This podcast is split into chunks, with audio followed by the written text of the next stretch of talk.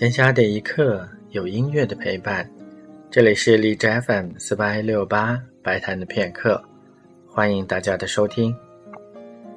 今天就要播放的是一支轻松的曲子，来自法国作曲家保罗·杜卡斯的《魔法师的学徒》。之前有美国影星尼克拉斯·凯奇演过一部叫做《魔法师的学徒》的电影。保罗·杜卡斯在这里所要讲的故事是。魔法师的小学徒趁他的师傅睡着的时候，偷偷地施展了魔法。一开始，魔法生效了，进行得很顺利。慢慢的，魔法变得不再受他的控制。当一切变得一团糟的时候，魔法师及时醒来，解除了魔法。前面我们所播放过的施麦塔纳的《沃尔塔瓦河》可以算作交响诗，保罗·杜卡斯的这首《魔法师的学徒》。则可以算作是交响童话。既然是童话，所以它的最佳演绎来自迪士尼。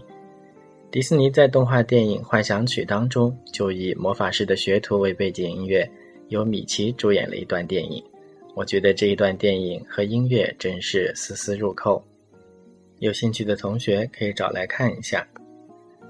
保罗·杜卡斯的活跃时间是在二十世纪初，他和冼星海也是好朋友。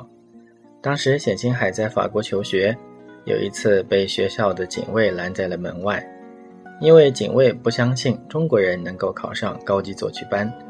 当时正好保罗·杜卡斯从外面返回学校，看见了冼星海，就拉着他的肩膀把他带进去了。